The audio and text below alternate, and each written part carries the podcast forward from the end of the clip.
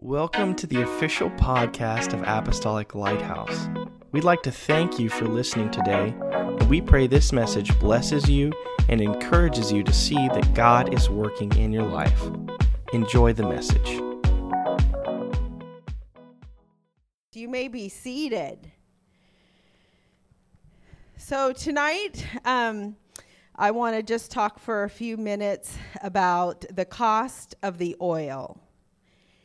And the oil that I'm speaking of tonight is anointing oil, the oil of the anointing.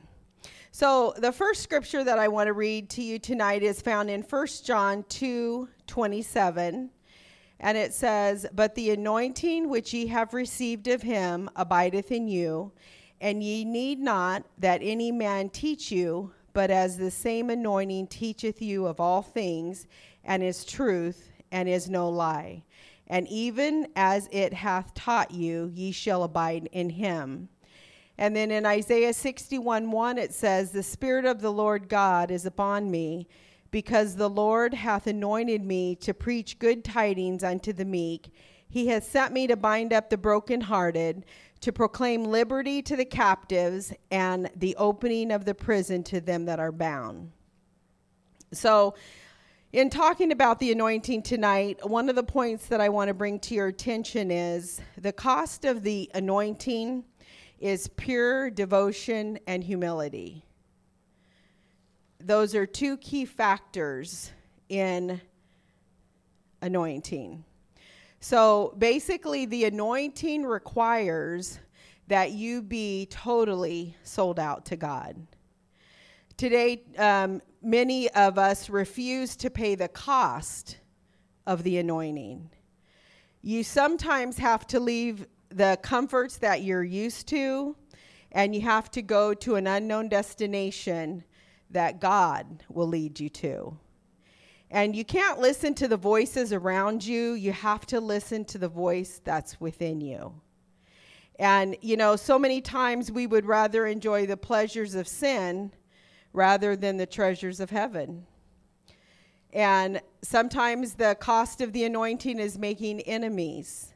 Sometimes people will not be willing to go where God wants to take you. And that's okay. You go on anyway.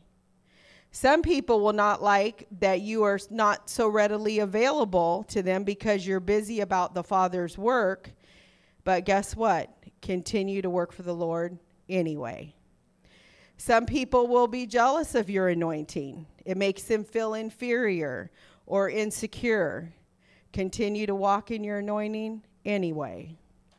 And you know, one person that we can look at as an example is Noah, right?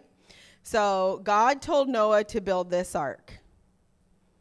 So his neighbors pass by every day and they see that he's building this ark and hey noah how's it going? Good how are you? Great. What, what are you doing? I'm building an ark. Why? It's going to rain. Oh bless your heart noah. And then here they come taking their daily stroll the next day and they see that noah's made some progress and the ark's just a little bit bigger today. Hey noah how's it going? Great how are you Good. Still building that ark, I see. Oh, yeah, because it's going to rain. Another day passes. Neighbor walks by. Hey, Noah, how's it going? I see you've made a little more progress. Yep. Building it because it's going to rain, right, Noah? Yep, it's going to rain. Well, how do you know that? Because God told me so. So then you got the neighbors that get together and then they start talking. Hey, bless his heart. We all love Noah, but have you guys noticed like he's building this ark? What is he thinking? And have you realized how big he's making it? What is he thinking? And he's going to put all these animals on it? Bless his heart. Poor Noah. But you know what? Noah was ridicu- ridiculed and he was mocked for building the ark and obeying God. He could have listened to the voices around him, but instead, he listened to the voice within him. There's a cost to the anointing, but it is something that you cannot buy. It is of high value, therefore, it comes with a very high cost. There are sacrifices that might be required of you along the way. More may be required of you than of others. You may be held to a higher standard and calling than others, knowing that what you do or don't do has consequences to it. So, when you get around certain people, there are certain people that there's a glow about them. And it gives you an extra pep in your step, and you're just happy to be around them because they just make you feel good. Just being around them makes you feel good.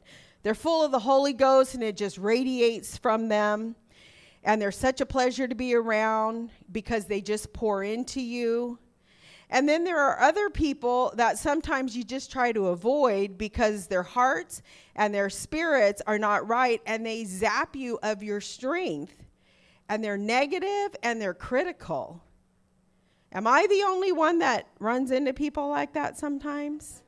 I see some of you shaking your heads. So, the anointing on our lives shows that we are sold out to ourselves and we have fully committed our lives to Him. So when we walk in the anointing, we might have family that disowns us, friends that might betray us, and people we love leave us, but we still have God regardless of what happens. Jesus was rejected in his own hometown. Do we remember the story of that? He was betrayed by a friend, and another denied him. There were those in power who were threatened by him. When we walk in the light, we will always expose the darkness. When we live in love, hate will be driven out. The remarkable thing about God is that when you fear God, this is what Oswald Chambers said. The remarkable thing about God is that when you fear God, you fear nothing else. Whereas if you do not fear God, you fear everything else. And just as I shared last week, if you fear God, that's the only one we should be fearing, nobody else. Because the anointing comes from God and from God alone. The cost of the anointing is standing with God, even if we are the only one standing if we feared nothing but sin and desired nothing but God, we would shake the gates of hell and absolutely nothing could prevail against us. So many people want God's anointing, but they don't want the crushing that produces the oil. The anointing that's on your life attracts attacks. Don't look at it as trouble but look at it as a confirmation and keep on going. And so many times we find ourselves in situations that we're like, why is this happening to me? Like, did I do something wrong or what's going on? Like, is this a test? Is this like, what is this exactly? Because I really don't know where this came from. I really don't know where this is going. But why am I going through what I'm going through? Well, maybe it's the crushing for the anointing, and you just don't realize that. Because let me tell you something when you're crushed, all kinds of things are exposed. And when we're crushed, it's like, whoa, I didn't even know I felt that way. I didn't even know that was in my heart, but it's exposed. And God's just working on me. Do you pray for the anointing of God on your life? We should all be praying for it. Is it cheap? Does it come easy? Absolutely not. There's a price to be paid. But remember, it cannot be bought. Every one of you are called to be anointed for his service. So, this is your time. This is your moment. God has equipped you, He's empowered you, He's anointed you and no weapon formed against you shall prosper. So, my prayer for each and every one of you today is that God will anoint your life and that you walk in it every single day. God bless you. What an incredible message.